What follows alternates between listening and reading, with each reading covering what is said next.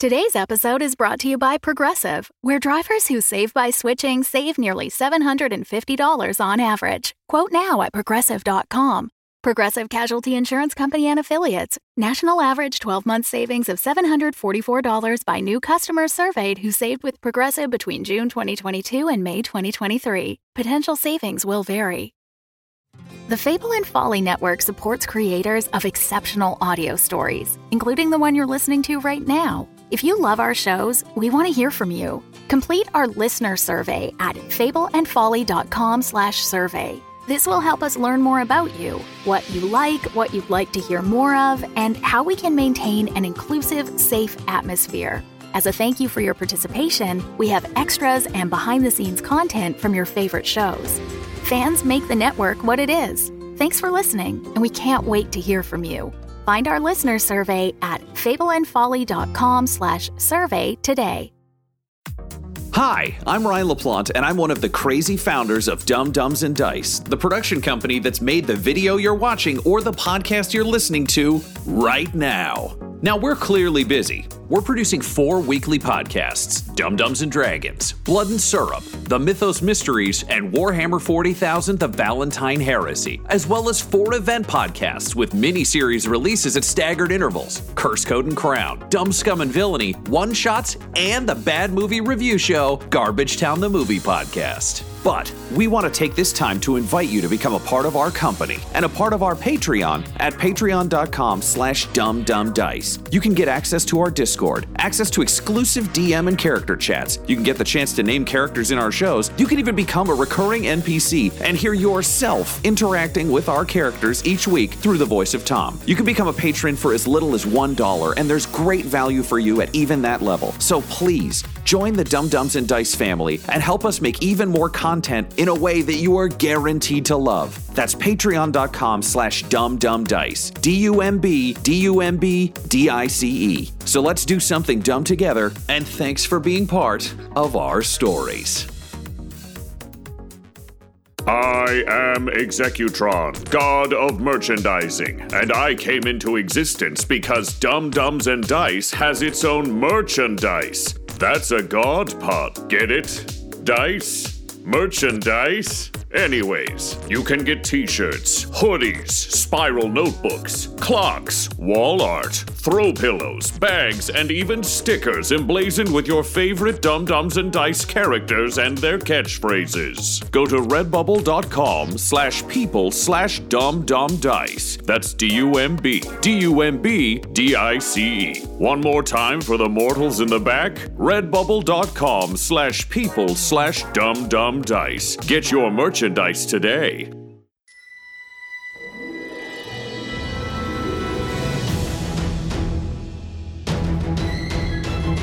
Welcome back to Curse Code and Crown, a live play Dungeons and Dragons 5th edition podcast featuring a fully original world and campaign. I am the wizard Cronox, observer of time. Curse Code and Crown features our regular voiceover artists and improvisers Laura Elizabeth as Princess Gwendolyn, Tyler Hewitt as Maka Deathcap, and Ryan LaPlante as Duncan Kindano alongside our dungeon master, the incredible Tom McGee. So get ready for an adventure including thrills, chills, and hope for a brighter tomorrow. It's time for Curse Code and Crown!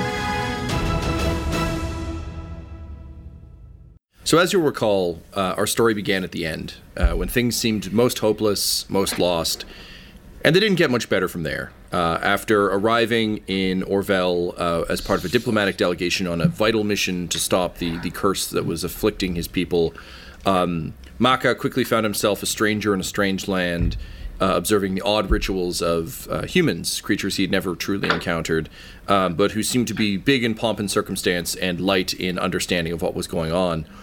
Um, it was also a big day for uh, Princess Gwendolyn, uh, as she was tasked with taking care of her brother Nikos uh, during said diplomatic dinner, uh, and ended the day with a sword through her chest falling from the sky. Uh, meanwhile, um, having long abandoned his uh, dreams and ideals, the downtrodden Duncan Kin Dano went from bar fight to mysterious invader fight uh, in the span of hours as he desperately tried to save his old ward Gwendolyn, only to find himself also plummeting from the sky, uh, having failed in his mission to protect her. That said, upon a rather uh, rough landing, uh, the princess found herself trapped inside um, the famed Amalakin Solaris's fabled suit of armor uh, and seemingly alive within it, thus sparking yet again hope in poor Duncan's chest and signaling to Maka that perhaps his god was working in more mysterious ways than he'd first intended. Um, the party managed to fight off some scavengers in Garbage Town, a massive heap of refuse that had fallen from. Um, seemingly fallen from Orvel as Orvel itself floated away into the sky and eventually managed to hop a fence and find themselves in a small rundown cottage that had been reclaimed by nature. Um, they debated a bit about the existential nature of Gwendolyn's new state, only to be interrupted during a story of Ballbud, the classic dog adventure, by another dog, a small Yorkie named Gus. I'm just so excited we're all in a prophecy together. Wow. I honestly, I, I truth be told, I didn't think this was going to happen. So I'm pretty excited, uh, the small Yorkie says as he kind of like does that little like dog excitement dance where it kind of like leaps back and forth a little bit. Um, when uh, when his mouth moves, it's not like fully articulating human speech because that would be real creepy and uncanny valley y. Um, he's yapping the way a dog yaps, um, but uh, you can all understand him clear as day. Um, Mocha, you are hearing him in the language of the turtles. Um, so to Aquan? yeah, so to him, it's it, it- to you, it's more like, "Oh, this is thrilling. I never expected to be here. This is great." Um, but uh, to Gwendolyn and Duncan, you're hearing him in common. Um, so the dog kind of like leaps back and forth uh, expectantly uh, and kind of uh, looks looks between Duncan and uh, Maka, not fully understanding the suit of armor situation.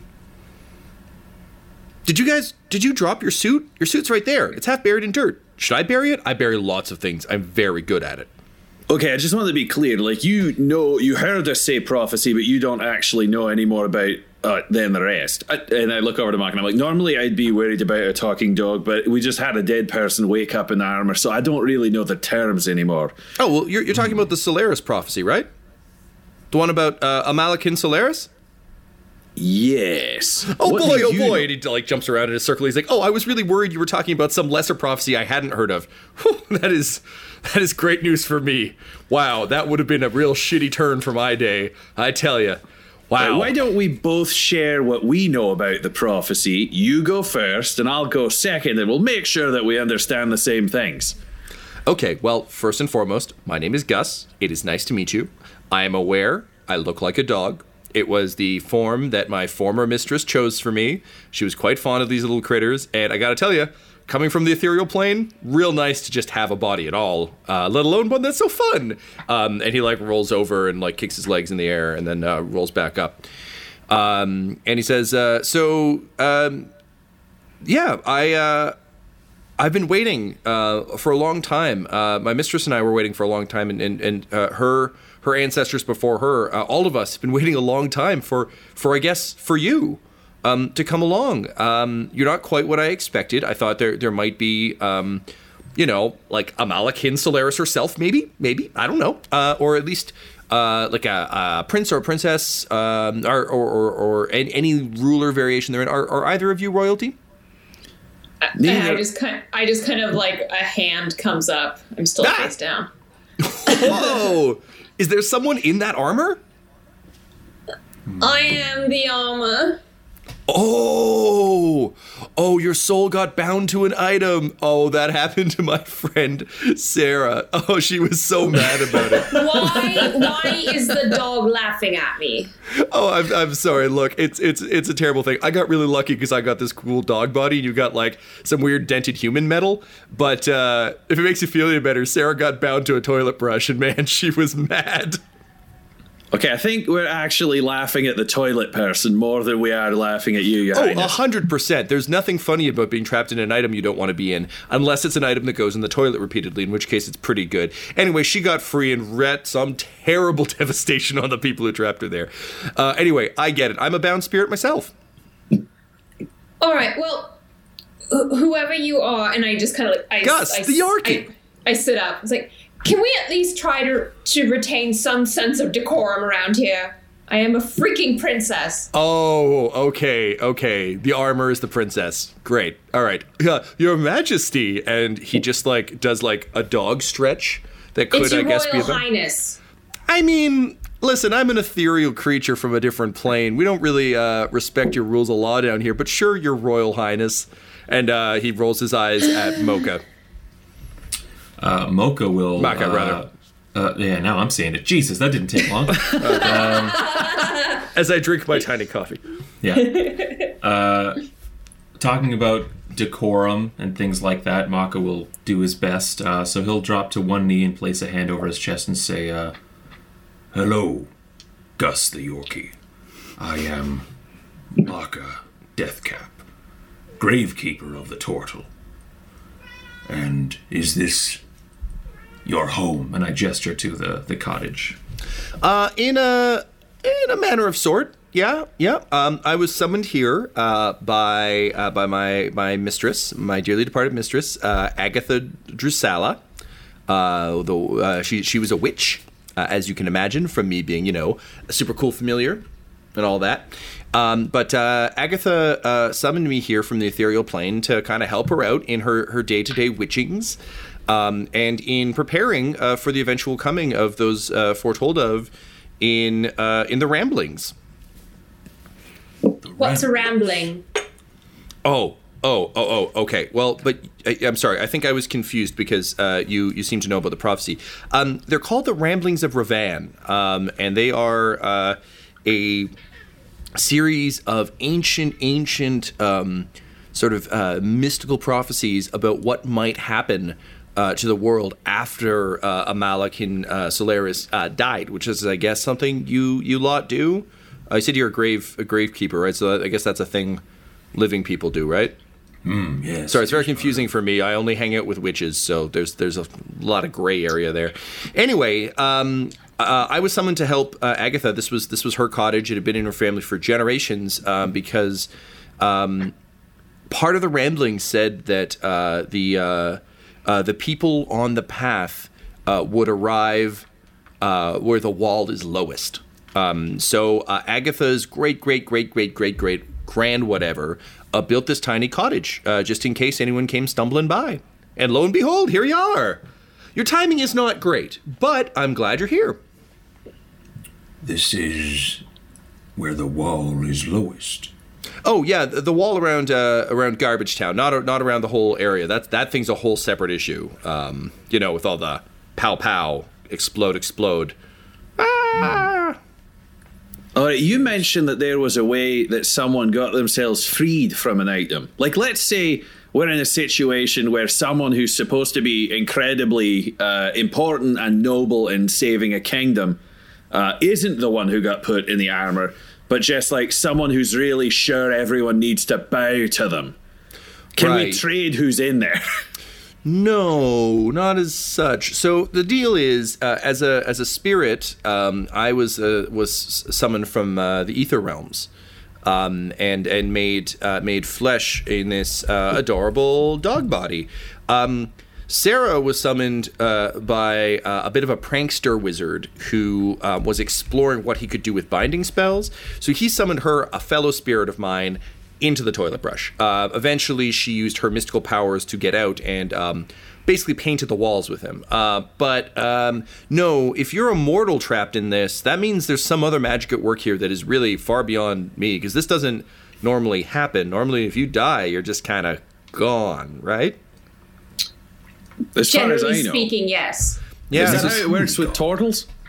No, no, you are returned to the earth and the trees and the animals, and you are never truly gone.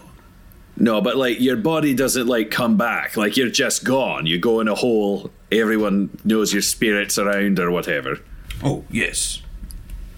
Okay, good. I'm going to accept that as turtles can die. Oh, yes, everything can die. Everything must die. And I mean, things can come back. Uh, there's that whole unpleasantness that uh, Agatha told me all about uh, with uh, the Necrotus and uh, and his armies, and then that whole affair. But that was a little bit before your time, I think. That was back in the, the times the uh, the Ramblings spoke of in um, in the time of the Solaris and the Dawnbreakers. Yeah, I was gonna say, and at this point, Duncan's eyes kind of light up, and he's like, "Do you happen to have a copy of any of the ramblings, or do you know any of them that you could say aloud?" Oh no, no! I'm, I'm afraid I actually don't know any of them. Agatha kind of uh, talked at me a lot, and as a familiar, your job is to nod very intelligently. But honestly, truth be told, I was having conversations with people back home. um, but uh, she'd be happy to tell you about them. Uh, actually, that was kind of her whole purpose. Uh, it was to help guide you guide you on the way. The ramblings aren't too specific, as you can imagine, by the name of ramblings, but um, they do offer some some suggestions of maybe what be going what, what's what's going on here. And I mean, you know, if she's trapped in armor, that's pretty special. Um, what is the deal with that armor? It looks real, real. I mean, no offense, but it looks real rough.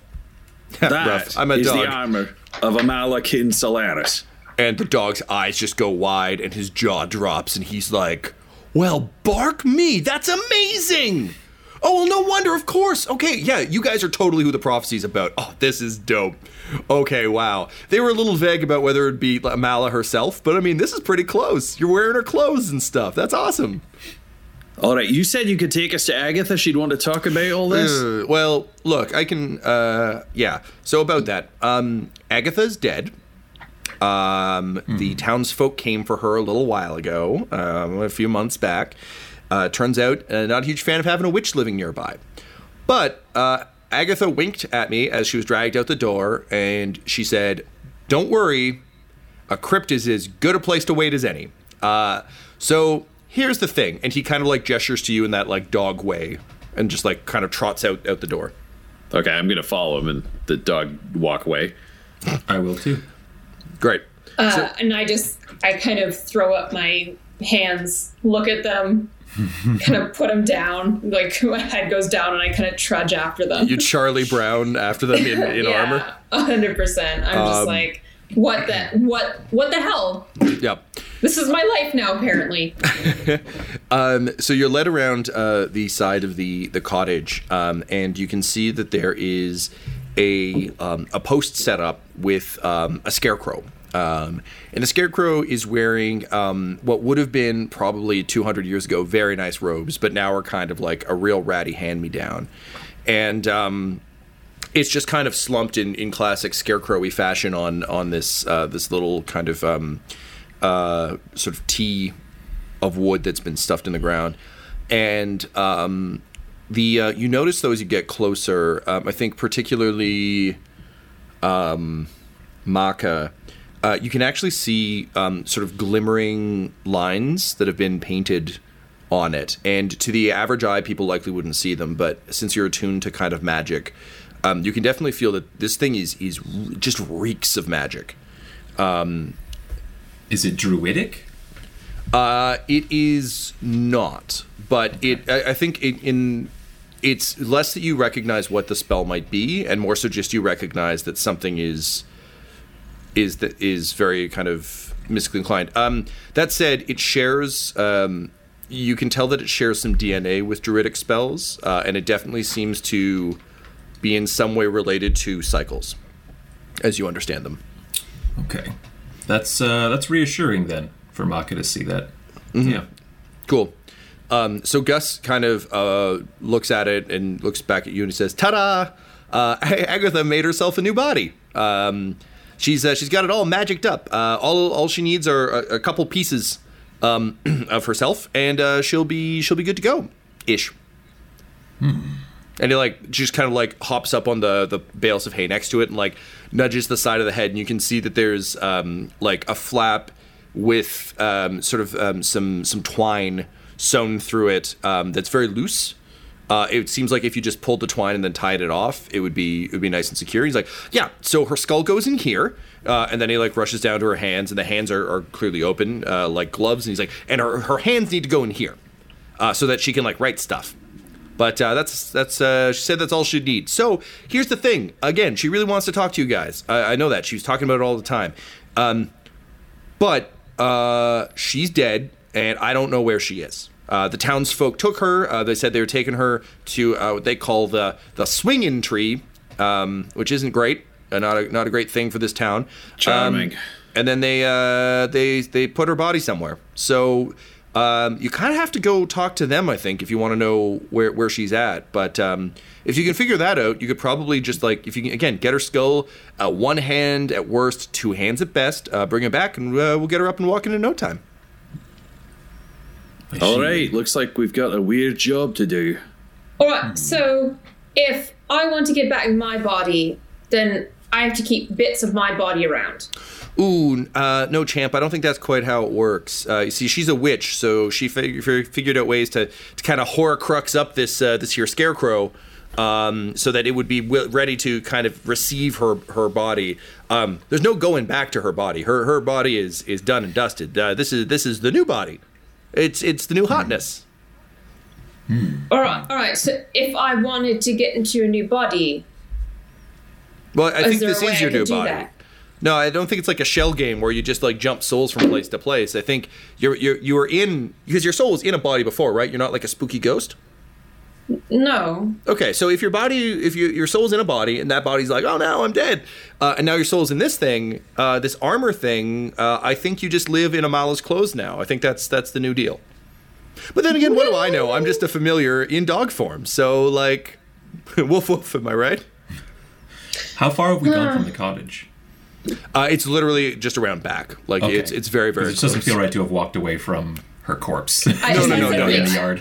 it's literally like so the, the front of the cottage um, the, the roof had caved in a bit and was open uh, the door was missing um, this is literally like you're just around back there's a window you can see into the cottage like uh, it was clearly kept very close but far enough away that when the villagers came for her they wouldn't see the magic scarecrow and Yeah, burn okay. it because that would really put a Right.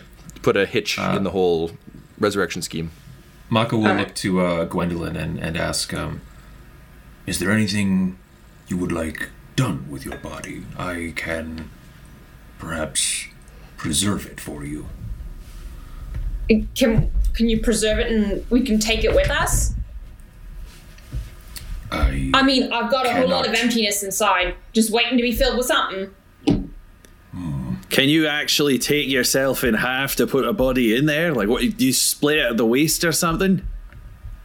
I don't. I mean, people wear armor. I'm just a suit of armor.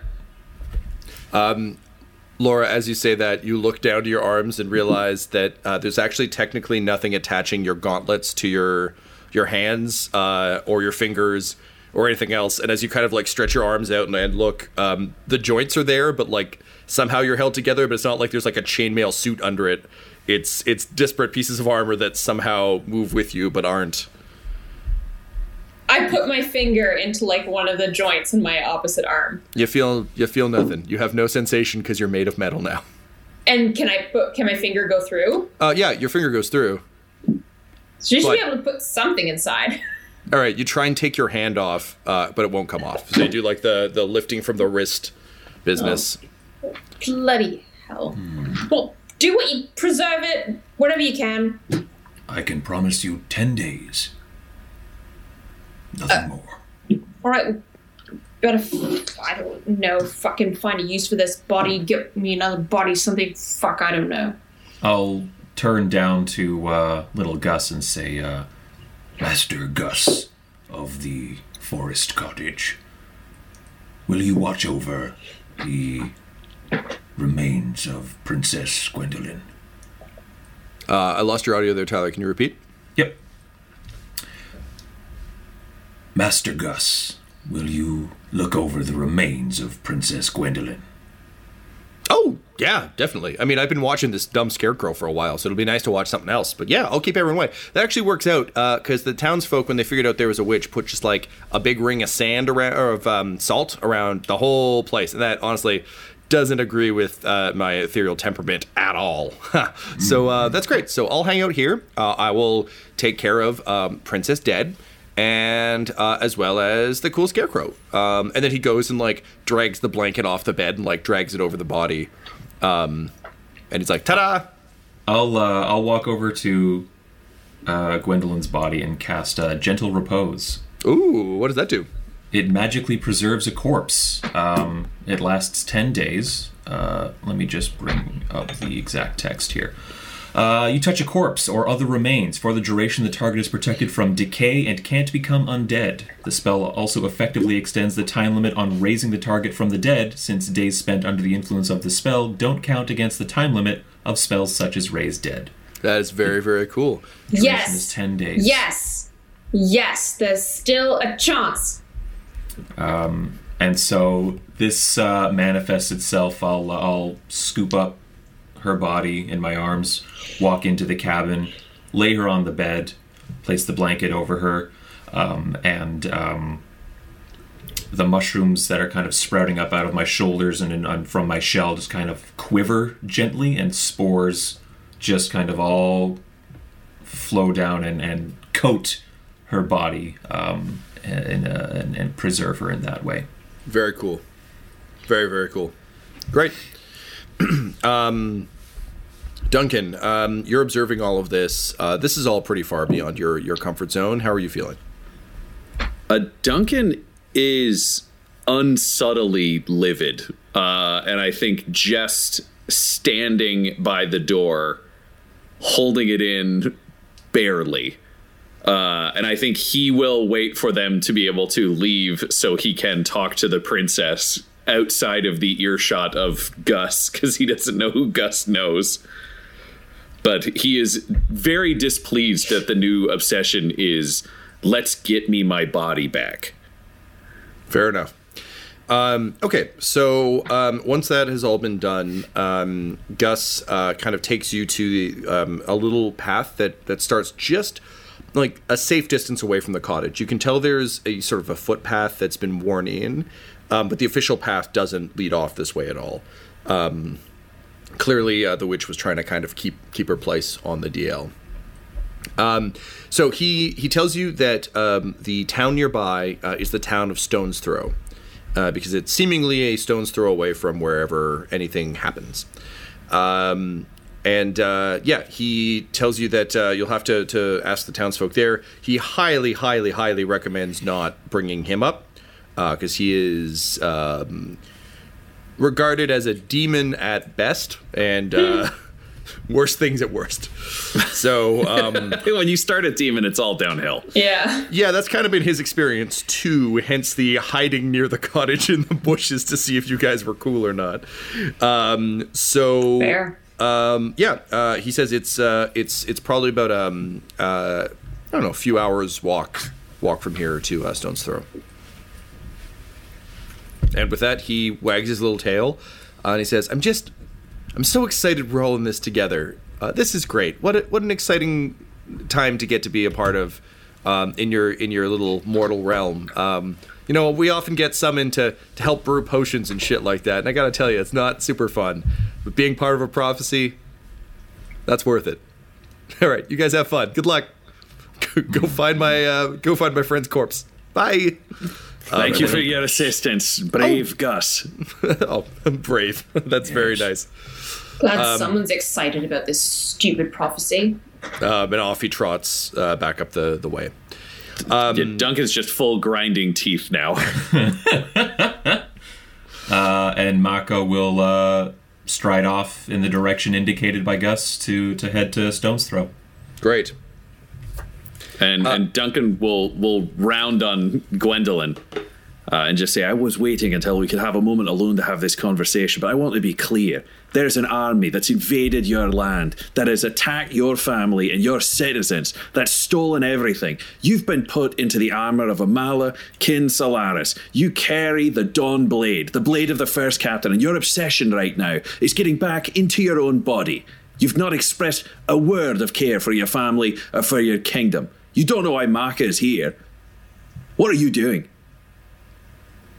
Well, I, I just, I just wanted things to go back to the way they were. Well, your brother stabbed you and you're trapped inside a suit of armor. Destiny has moved beyond what they were. Can you please not yell at me? It's been a hard day. Great, can you please rule your fucking kingdom? I can get you back on the throne and I can rebuild the goddamn Dawnbreakers, but only if you are the person that we can rally around. If you're gonna sit here and cry and because things are bad, this is why they raise you to rule. This is literally the only time you have to do a job. When things are well, sit on a throne, have a party, make everyone wear terrible costumes. You've done it your whole life. This is the day that what you do matters. But everything's just always been shit.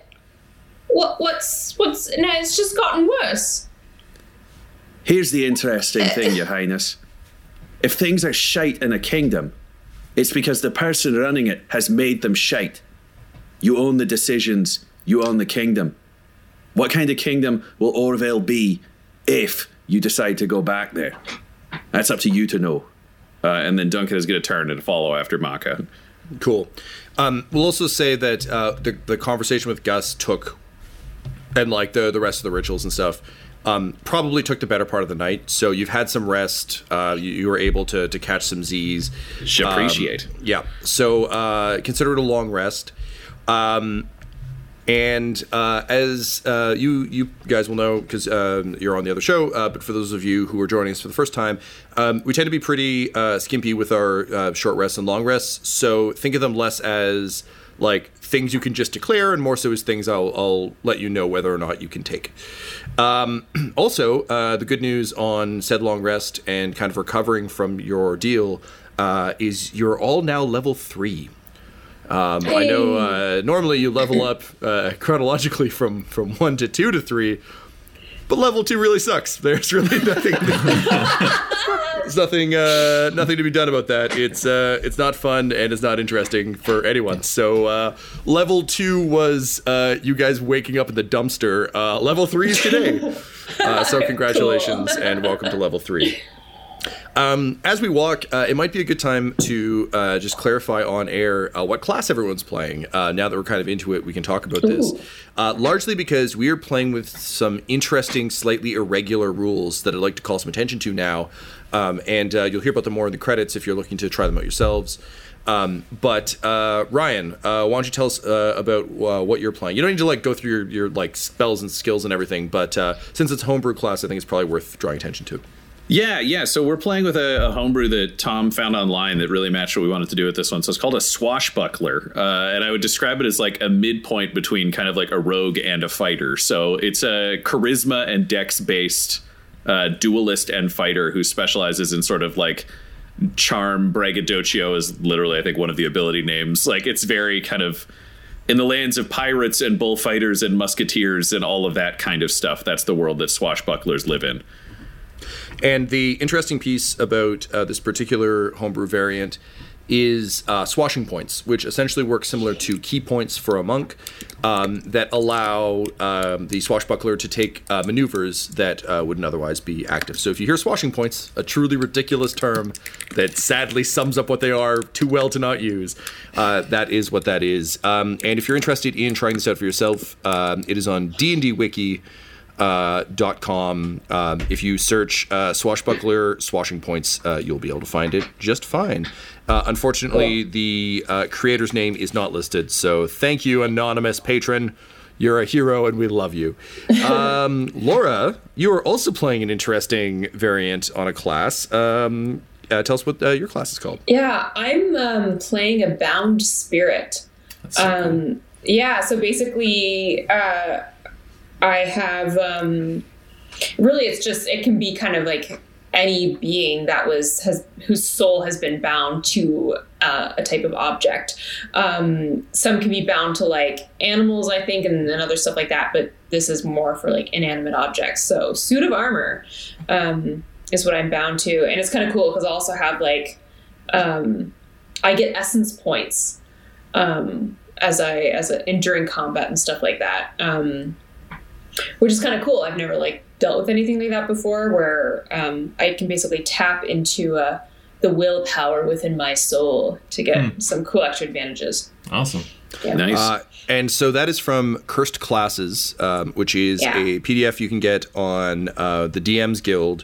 Uh, it's a fantastic book. Uh, it's also got rules for vampires and werewolves uh, and revenants that go above and beyond just like bump your stats by one, um, or I guess you're a wolf some days. Uh, so really, really interesting stuff. Uh, really Yeah. recommend it. It's got Uh, like it- liches, like plant people. yeah, they basically all took cool all the, stuff. the kind of cool monsters you encounter as enemies and took the development of them one step further so that they'd be rich characters to play over a campaign rather than just in a day. Um, the authors on that are Isaac Bay, Alex Klippinger, uh, Brian Holmes, uh, Ryan Langer, Jacob S. Kellogg, Ashley May, and Matthew Whitby. Uh, and again, you can find that on dmsguild.com. and uh, Tyler, uh, you're playing an, a more official class, uh, Yeah. but from an unexpected source. Yeah, uh, I'm playing a, uh, a druid uh, from the player's handbook, but my druidic circle um, is actually uh, the Circle of Spores, which is from the uh, the guide to uh, Ravnica, uh, which they uh, Wizards of the Coast released, I think, like just last year, 2019, I think. Yeah, um, and that's based on one of their like Magic the Gathering um, uh, settings. But they- Cool. they, made a D and D Yeah. book. of it, Nice. So right on. So, if you're sitting there scratching your head going, what the fuck are these idiots talking about? That's what the fuck we were talking about. Yeah. and uh, the Tortle uh, race is from a book called The Tortle Package, which is oh man, what a pun!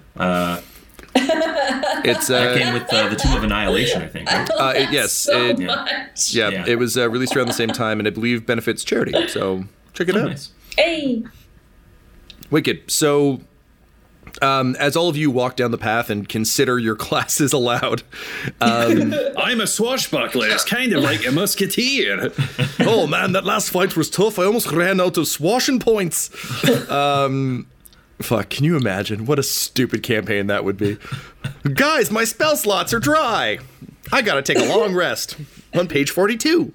Um, so you make your way uh, through through the woods, and um, you can smell Garbage Town from here. Um, and it's um, it, it the smell is actually getting a bit worse uh, as you walk. At first, it's just kind of the general smells of uh, a junkyard in terms of um, the the sort of smell of, of metal burning um, and being um, soldered and like you know things being broken down. You hear the occasional metallic crunch um, of things being compacted. But as you go, um, you begin to smell worse smells, um, smells of rot, um, smells of sewage, that sort of thing.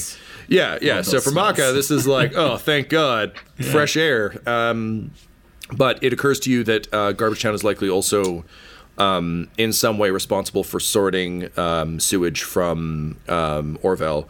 Uh, again, for you, um, Gwendolyn, you actually can't smell any of I this because say you're I made of smell. metal. I can't taste. I can't do any of that shit anymore. Um, if Duncan, do you think you would react to a bad smell, or have you lived around enough that you would just kind of shrug it off? I mean, he worked in the docks, so I feel like he'd be the guy where he's had to like dig latrines and shit. Like his life is kind of gross. I don't think he'd complain, but I don't think he'd like it. Like I Okay. don't think he's immune to it. Well, I think that this will also be interesting for you then. Uh, I was going to give this to Gwendolyn, but she doesn't have senses as such anymore.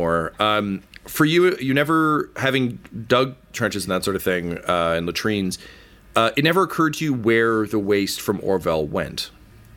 Um, it the the island itself, like the kingdom itself, there was enough ground underneath it that you just kind of always assumed it was going somewhere.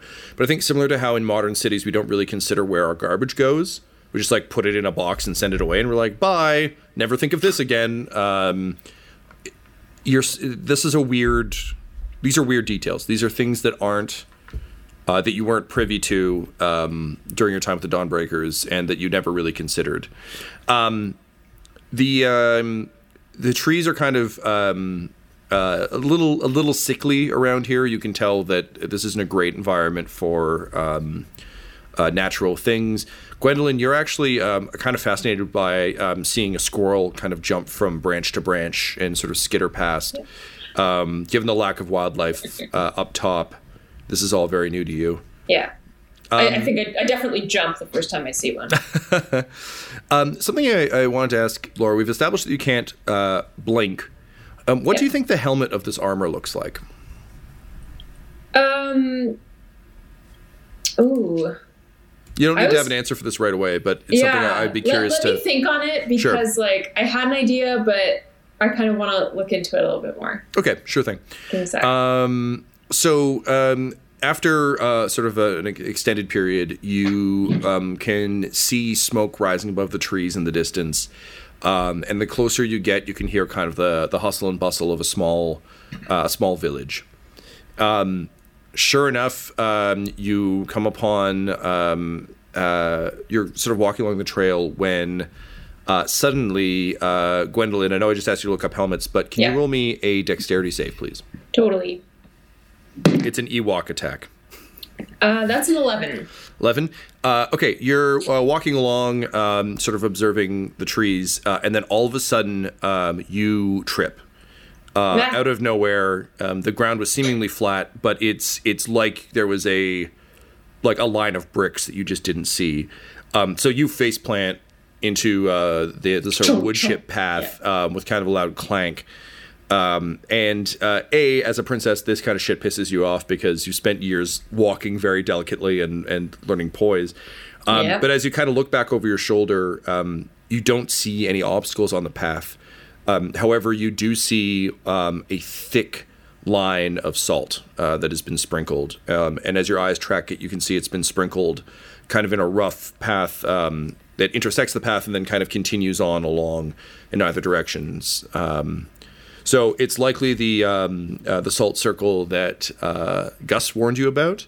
Yeah. Um, but for you, it's interesting to note that it didn't stop you, but it did affect you. Um, so Maka, you and um, Duncan turn around to see uh, Gwendolyn like face down in the mud. Dumb Dumbs and Dice would like to invite you to check out Dumb Scum and Villainy, a podcast where comedians and improvisers explore the underworld of the Star Wars Edge of the Empire role playing game. This series features our game master Tom McGee, Ryan LaPlante as Abraxas Brash Core, Tyler Hewitt as Vic Denbar, Guy Bradford as Engage 311, and Adam McNamara as the forgetful psychopath Waka Waka Fonzie.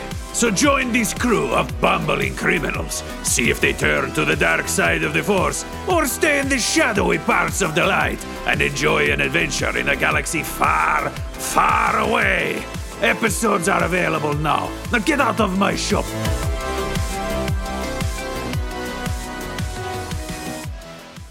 Still getting used to your new body, yes? I, I don't think. Sounds weird, but I didn't physically trip on this, I don't think. I believe you did. No, no, I mean, I fell, but. Mm-hmm. But I don't.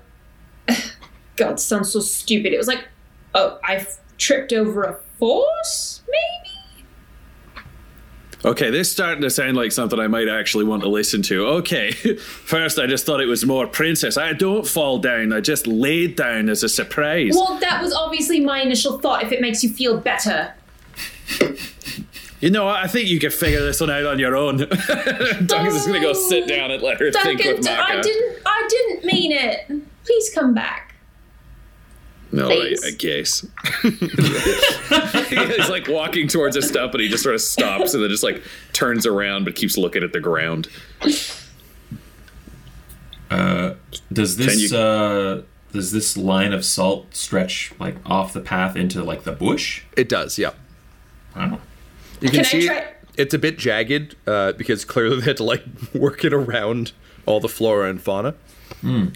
Can you bring your feet across that line? I was just gonna like kind of want to like toe it a little bit, just push my toe into it. Um, you push your toe into it, and um, you almost feel like a tink. Uh, but interestingly, it's not like there's a wall there.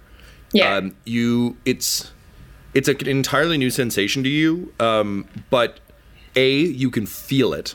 Like it has physical sensation in a way that a lot of, um, or sorry, tactile sensation in the way that a lot of Yeah. things don't. Um, but B, it seems just that it it is uh, interacting with you, but it isn't. It, it's, for lack of a better term, it's like it's not built to stop you, but it does interfere with you a little bit. It's it's almost an interference field, and I think as you kind of come to terms with your current state, it's interesting to note that like you're a magical thing now, and sometimes that means that other magical things might interfere with you and your abilities. Right. Okay. See? See? Did you hear that? Did we? Um, Yes, I think for it the knocks sake. against it a physical very- force. Um, yeah, you can hear like a tink. Um, and again, it's not like your foot even necessarily stops. It just Yeah. is slowed a little bit. And I think Duncan has like very, very basic ideas of magic. Like again, there's not a lot of magic around, so he doesn't really know. Uh, I think he would go over and just like break the line of salt with his foot and see if that changed anything. You break the line of, of, of salt um, by sort of uh, like kicking some away. Um, something you notice, Duncan, because you've you don't have any experience with this magical bullshit necessarily, but you do have a lot of experience with like observing things. As you do so, uh, you can tell that uh, this salt line is fairly fresh. Um, but um, there's um, older salt mixed with the dirt beneath it. Um, so even as you kick it, you almost feel like the ground is stained with salt. Like this, this has been here for quite some time. Uh, that said, you do you, you are able to somewhat break it, um, but there isn't like a magical explosion or anything. It's just the the line is broken. All right. Uh, I guess I'd go over and like try to pick up one of her feet and see if I could lift it over. Like, is there a way with me getting She she can step do back Oh, over great. it um, just fine. And in fact, um, it doesn't seem to be a highly regular effect. Uh, and now that it's broken, if she swings her foot through that space, um, it's it feels a little bit gritty, even if you're on the air, but it's it's fine. I think the the best way, I think at least the way my brain's processing this is, it's a little bit like getting radio interference, where it's like Yeah. it's just enough to fuck with you. It's not specifically targeted. It's not uh, a huge hindrance, but it does mostly just signal to you that this is possible.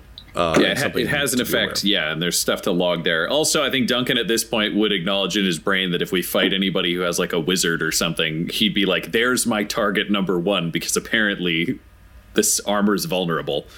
Cool.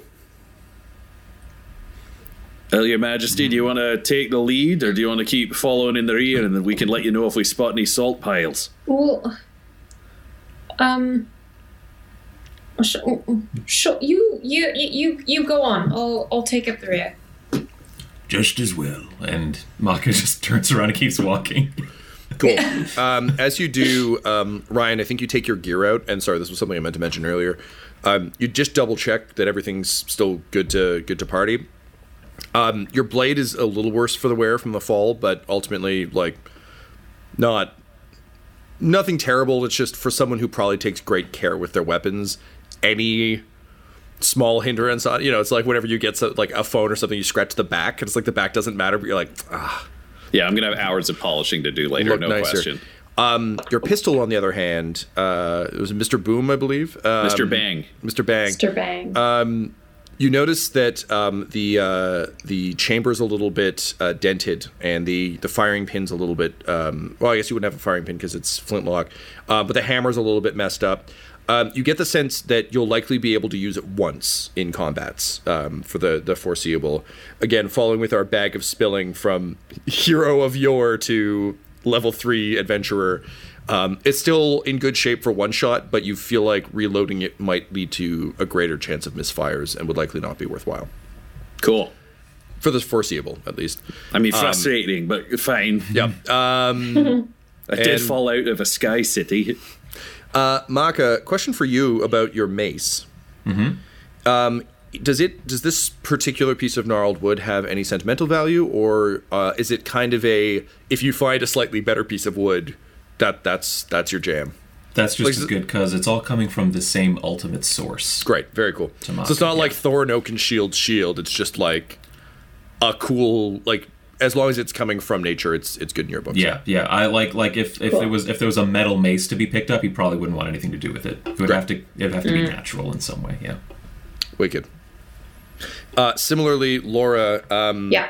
The uh, you can feel a connection uh, to the blade. Um, oh, you felt earlier that it, it seemed connected to you in some way, shape, or form. Yeah. but uh, this is all fairly new to you. But in a weird way, in the same way that you can kind of feel yourself in this armor, you can kind of feel yourself in the blade as well. Uh, and if you were to venture a guess, you would assume you would guess that um, whatever happened to cause your soul to jump into the armor when you were killed likely had this a similar effect on the blade, and there might be some of your essence trapped in there as well. Oh, do you mean that it's a soul-bound weapon? I do mean that it's a soul-bound Oh, okay, weapon. It's funny how that works. Um, so um, yeah, oh, I have a picture of the helmet. You Oh. guys, the helm. Um, I'm picturing like this, but like copperish. Great. Okay, that is also what I was imagining. So for those of you listening at Okay. home, this is like if you were to close your know how to eyes and think of a knight's helmet, uh, it is the classic um, thin eye slit, comes to a point, um, rounded head. Uh, but like if um, if you Very played, solid. You're not seeing Yeah. through it. Like Yeah, exactly. It's like if you were at a museum looking at medieval knights armor, uh, and you saw a bunch of shitty armor, where you're like, "Oh man, knights weren't as cool as I thought." And then you saw this, you're like, "That's my knight." it's very Knight's Tale. Yeah, Yeah. Uh, or movie if you know the cover of Dark Souls three, it's like that guy's helmet. Um, Yeah, that works so too. just classic, classic A plus knight. I'm really glad you went without Laura because that's what I was imagining. But it occurred to me I hadn't checked with you, and I was like, oh man, she thinks it's an open face one. I'm gonna be real pissed. no, no It's like a metal hat with nothing inside. No, no, It's just a copper bucket with a face hole cut out. So Laura, the one uh, the one uh, thing I'm going to add to that uh, is I think the top part of it is made of a miner's helmet. oh, okay, cool. Since like Amala that. came out of the I mines, um, and I think Yeah. maybe it's got like a um,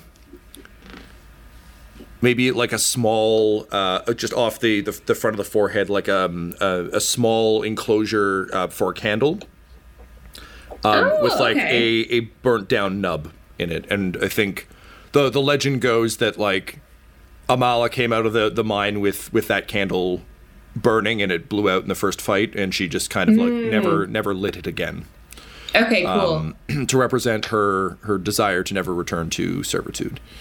Um fuck yeah. All right. Um Hey. so, uh, having sorted out more character details on the road, you um, arrive at the edge of town. So, uh, my question to you three um, aside from Duncan, you're a pretty irregular looking bunch. Also, the only humans you've met here um, were uh, the scavengers um, on the mounds. Um, Say they've tried to murder us, and they've established that they think everything different is a demon. Uh, yes, yes, those are those are true things. That said, they also don't fit your definition of what any human ever has been. If you'll recall from our, our chat about the docks, like those were still fairly like middle class, almost blue collar workers, um, or sorry, white collar workers, uh, even though they they worked in in manufacturing. So. Uh, you're really not sure what is uh, normal or accepted down here. Um, what do you, how do you want to approach the town? Sire Turtle, are your people familiar with the people in this area? Would you be uh, different or stand out? Maka, this is um, far, far, far from your islands. Um, And um, from what you remember from your kind of pre swamp existence or what, what little contact you had with your uh, fellow turtles, um, humans were almost talked about like unicorns. Uh, everyone was aware they existed, but they, they weren't around. Um, or, I'm sorry, not everyone was aware. In this world, they were aware. I guess I believe in unicorns. I don't know. Weird. What a weird revelation for me to have today. You and North Koreans. Um, but I guess for me, it would be like, um, I don't know, pandas. It's like unless you're at the zoo, you just never see a panda. So like, I know pandas are a thing, but I wouldn't necessarily know one. Like, it'd be surprising to see one on the street. So yeah, you you don't know where where you are. Um, f- your your knowledge of of Gren is pretty um, pretty limited. Um, but also, as you'd been informed and told, the only human civilization was Orvel. So this is Right. all very very confusing to you. But also, I think would be confusing even if you had a map. like, Yeah. I tend to find that I am considered strange and unusual to most people, turtle and human alike. I will say that it was my understanding that humans exclusive, humans exclusively lived on Orvel. And I don't know why there would be a human village down here. Well, that's been my understanding as well. Well, from what I've seen, it looks like they get all the fun of sorting through our shite and dealing with our garbage. So I'm sure we'll be really welcome if we tell them we're from up top. all right. So they're afraid of demons in the woods. We have you, Sire Turtle. I know what you are, but these people uh, may be ignorant. And we have a talking suit of armor that has already established that it has a weakness to the base magics that they are capable of wielding. What do we do? I wouldn't say weakness, I'd say awareness. Oh, good, because that's really going to change what fucking happens to you, is whether you Well, call it, a different word. All right, so we're aware that salt will stop you, and anything else theoretically could as well. So I think the Highness votes that we all just go in together. What about you, Sire Turtle? Well, it seems to me that Gus indicated we would have a hard time finding Agatha's remains without some form of assistance from the villagers. Perhaps you could go in and ask for us, since my form and Gwendolyn's is unusual to these people. But then again, perhaps we could all just go in together and explain the whole thing. I'm sure they'd understand as well as you as well as you have. You're human after all. Well, if there's one thing I can tell you about humanity, we're not known terribly for understanding or a willingness to listen. And I'll tell you that as a man who did both and ended up shoved in a corner for 20 years. All right, Highness, shall I go in to find this information, or do you want to try to actually, I don't know, interact with some of your people? Uh, I don't know how well it would be received for a talking suit of armor with nothing beneath it to, to, to, to approach people. I, I, I think it might be best if you go. All right, looks like I'll take this one. Uh, Sire Tortle, would you mind looking after the princess for me while I'm away? I am oath bound to look after this set of armor at the very least. It would be an honor. I appreciate your confidence. I look forward to further conversing with you and discovering why your people reached out to ours after all this time. Even this brief moment with you has shown you to be honourable and a great hope for the future of our mutual species. Highness. the. Amazing. Um, all right, so um, uh, Maka and Gwendolyn, um, you watch Duncan um, kind of walk uh, down the path, and as he moves, you see him.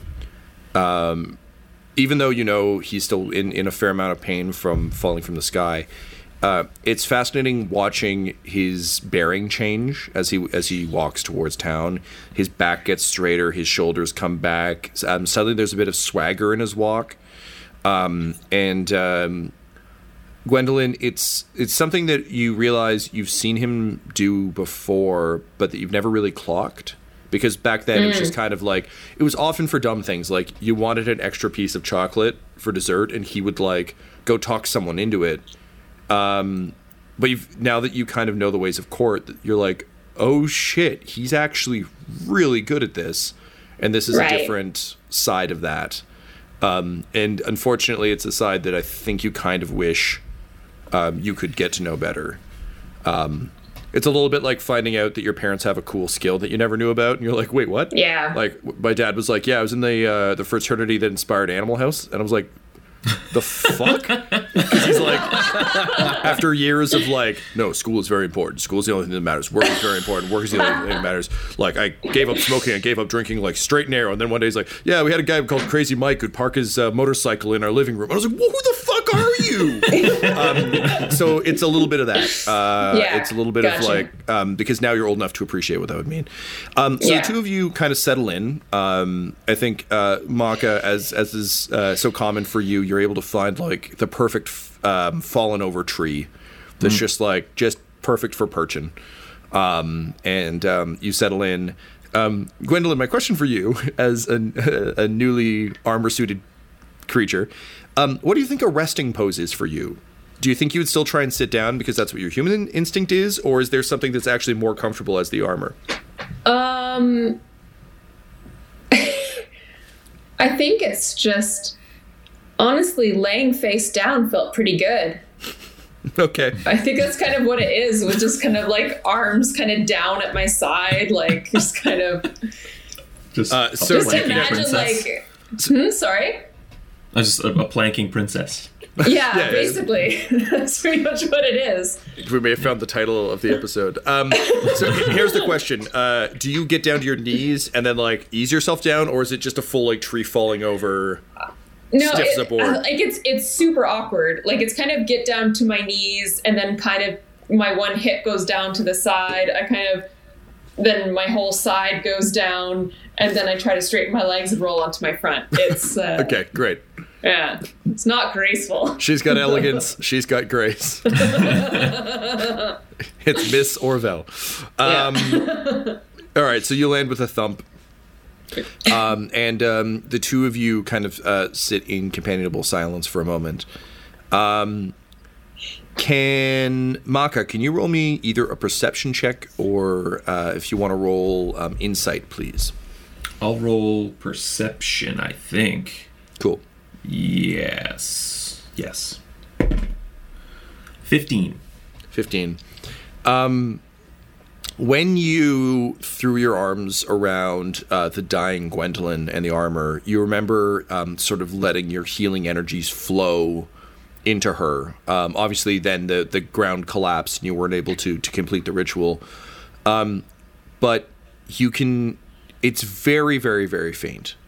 But you can feel a bit of. Um, do you have a name for your, your sort of uh, the the um, connection you feel to the world around? We talked about a bit about this off air, but Yeah. if you don't yet, that's also fine. Um, Well, like I was telling you, I'm torn between the cluster and the decay. Um, I think the cluster cool. is what I'll go with. Yeah. That's yeah, that's where my gut lives too. Um, So you feel um, a faint tether uh, between her and the cluster. Um, it's very, very, very faint. Um, but in I think anything um, your spores have touched in a significant way, you get some sense of, um, even if it's inorganic. Um, and you can just get just the faintest hint um, off of her. It's it's like a, a very very uh, dim light bulb that's that's barely lit, but is there is still some some degree of electricity in it. Okay. And this is the suit of armor, Gwendolyn, that has Yes. the. Okay. Um, it occurs to you though that when you and based on your perception of fifteen, I think this is probably fair. Um, it occurs to you that when you kind of um, exhaled um, healing spores into her, um, some of them may have landed on the armor. uh, as well as on her. You're not sure quite what all that means. You actually have very little experience with inorganic matter, Yeah. Processed matter, that sort of thing. So this is all kind of uh, new and confusing to you. But anyway, just wanted to, to flag that for you uh, as you stare at her planking face down on the dirt. Um, Duncan, um, you find yourself um, walking into um, a village, and what's weird is um, in Orvel everything was slightly over-designed. Um, this is this is like real classic peasant shit, um, and weirdly, this feels like something out of the stories that you've heard. Um, this is kind of what you always imagined a village would look like when they were, were spoken of in in the tales and in the histories think uh, fairly small buildings, um, you know, maybe two stories at best. Um, thatched roofs mixed with mud, leaves. Um, there's a bit of debris that seems to have been um, possibly uh, bartered for or scavenged from garbage town that is uh, built into the um, into the, the roofs. Occasionally, you'll see um, uh, Orwellian. That's a weird term to have to say. Uh, Big Brother's watching, I guess. Um, Orwellian um, architecture pieces or things that are slightly familiar to you, but they're damaged. So it, it does seem like if someone discarded, I don't know, a door and it ended up in garbage town, occasionally they ended up here. Um, so similar to what you see in a lot of shanty towns um, that have been kind of built from from looting other places. Um, that said, everything has a, a sense of of being uh, fairly well worn and fairly lived in. This doesn't seem like it was hastily constructed. This place has been here for a long time. Um, they've clearly uh, cleared the area, so um, trees surround it, but um, inside there's none. Aside from one tree in the center of town, um, that, uh, judging from the number of uh, nooses you can see hanging from it, is likely the aforementioned swinging tree. Um, it is a, um, a a bleached white tree um, that uh, that stands uh, without leaves, um, starkly in the middle of town. Um, everything else is kind of beaten dirt paths. There's no paving. There's no stone.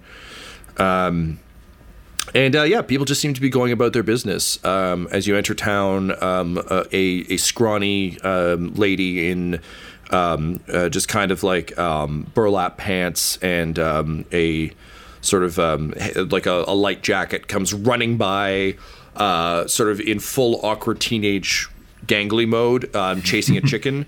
Uh, and she just goes, "Oh, pardon me, sir," and uh, just like runs past you. Because I'd like to scoop the chicken if I can with one hand. Uh, go ahead and roll me a. Um, Do you want sleight of hand? I do. I almost said reflex check because fourth edition is a poison that has never quite left my system. Wow.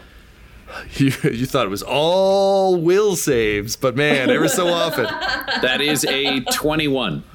Uh, so yes, uh, you scoop up the chicken. Uh, it goes at you, and um, uh, you you're proud of yourself, but also now you have kind of like feathers and dirt uh, where there was no feathers and dirt before. Uh, and um, she runs past you uh, because that was the trajectory she thought the chicken was going, uh, and then she skids to a halt, like um, uh, like she literally looks like a female Shaggy from Scooby Doo. Um, so she just like screeches to a halt uh, on her heels uh, and turns around, and she's just like, "Oh, wow! You managed to find him! Oh, that's great! Thank you so much, Mister." What is your name, new companion? Oh, uh, m- my name's Nee. N E E H. Well, it's a The pleasure H is to silent. it's a pleasure to meet you, sir. Um, you're you're dressed awful fancy for these parts. Are, are you? What are you? I am Duncan Kindano of the Dawnbreakers. And I, well, I mean, I have a chicken for you. It's sort of unrelated. Uh, I'm just going to like hand the chicken over. Get back here, Lord Cluckers. You thought you could get away. Not this time. Oh, well, so you and I have the same experience with the, the aristocracy. All right, so I'm looking for your Meister of Justice. You have someone here who's a sheriff, a leader of the law, any of those kinds of things. That's a weird word, sir. It sounds like master or mister, but kind of mixed up together like a stew. Um, no, we don't have anyone like that. Um, uh, we do have we, we, we have a we, we have a mayor. Well, Uh, that uh, seems like a pretty good middle ground. Cool. Could you take Could you take me to this mayor in exchange uh, for uh, five gold pieces, perhaps?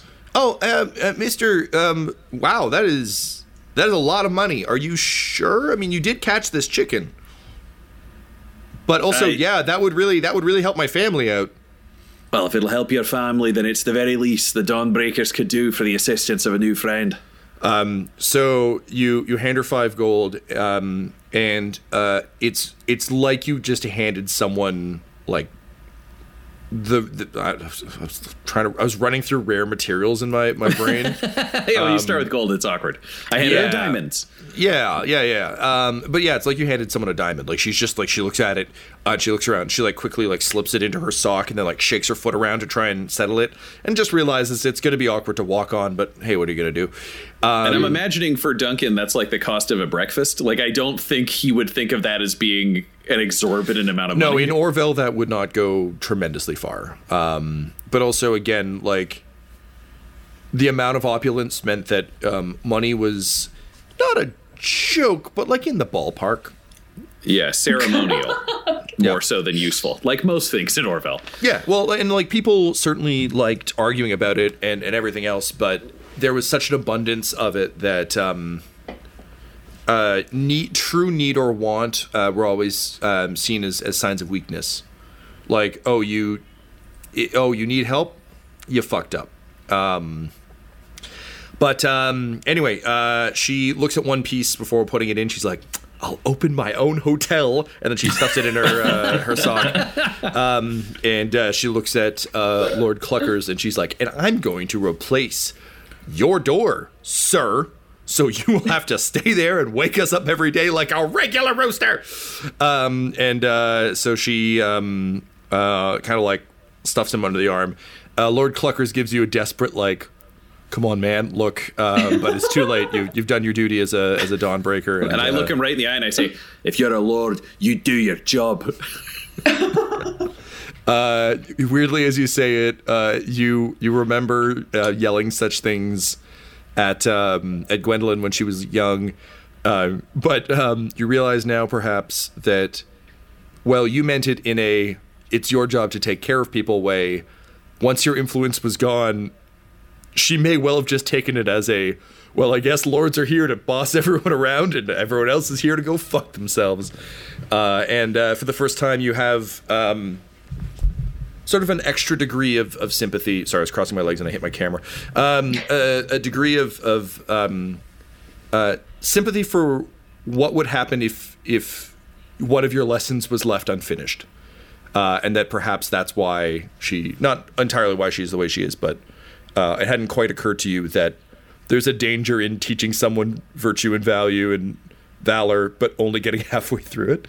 Yeah, Um, when then they fire you. Exactly. they're also surrounded by evil afterwards. Well, Yeah, it's that a classic, like, we're going to break you down, then build you up, and then they finish breaking you down. They're like, all right, goodbye. And you're like, "Wait, wait, what?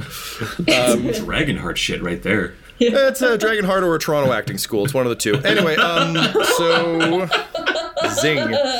Uh, so they, um, um, she um, sort of like leads you, and uh, you can tell that uh, she is just pleased as punch. Uh, like her her chest is puffed out, and she's kind of like doing an awkward teenager strut um, because uh, she's getting to lead the the um, uh, the random handsome stranger through the streets. Also, she managed to catch Lord Cluckers, so like this might be the best day of her life. Um, it's an admittedly low bar, but like a plus day. Um, so she leads you um, past the swinging tree um, to a um, a building that uh, you, I think, Duncan, particularly given your um, feelings on nobility and, and how it should work, uh, is pleasantly plain. It isn't uh, a grandiose building. It isn't um, overdone. It looks uh, like a lot of the other buildings you've just passed.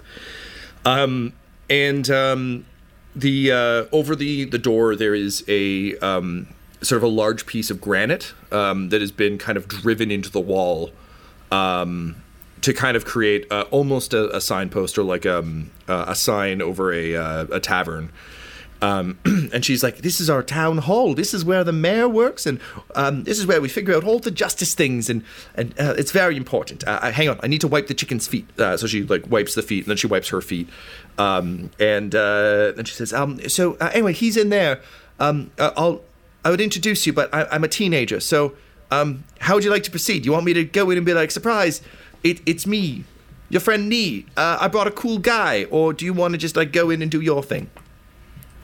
Do you know what? I like you a lot, Nee, but it sounds like you've got to get your hotel started and get Lord Cluckers home. Why don't I give them a little bit of a surprise? You know, I'm sure they'll enjoy it. Honestly, that's great. They're not huge fans of me because I normally wreck things, but I won't at my hotel. You know what? Sorry, sir. What did you say your name was? My name is Duncan Kendano of the Dawnbreakers. I'm gonna work that into the title of my hotel somehow.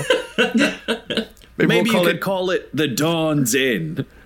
oh, I was thinking, um, Duncan in Dano, uh, and it would be in like a place you could sleep. But uh, Dawnbreaker Inn sounds pretty good too. I'd probably sleep there. I probably wouldn't sleep in a place called Duncan. All right, bye. Um, and uh, she puts the chicken on her head and leaves. Yay. You know what? There are nice things about humanity every now and then. Uh, and, and then I think Du- this is where Duncan will Aragorn through a door again as he finally gets to like be a Dawnbreaker for the first time in a long time. Just- yeah.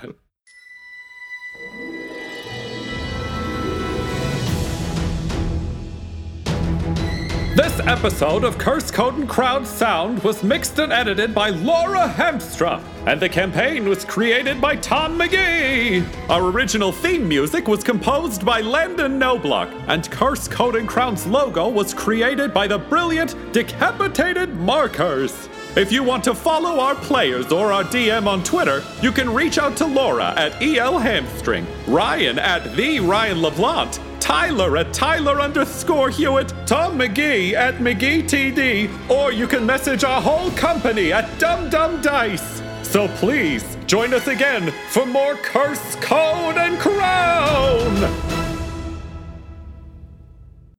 Dumb Dumbs and Dice has to give a special thank you to the supreme beings of our Patreon at this time. Christian Menicola, Long Long, the Half Blind Prophet, James Quayar, Charles Grams, Christopher Little, Sue One, George Dolby, One True Artistry, Orion Birchfield, Lord of Bradovic, Noel Lewis, Scott Garland, Anthony Griffin, Chet Awesome Laser, Jordan Neesmith, Benjamin V, Gavin and Abby McDonald, and Jill and Noel LaPlante. If you want your name to be added to this list, you can join our Patreon too at patreon.com slash dumbdumbdice. Thanks to them, and a little bit of thanks to you.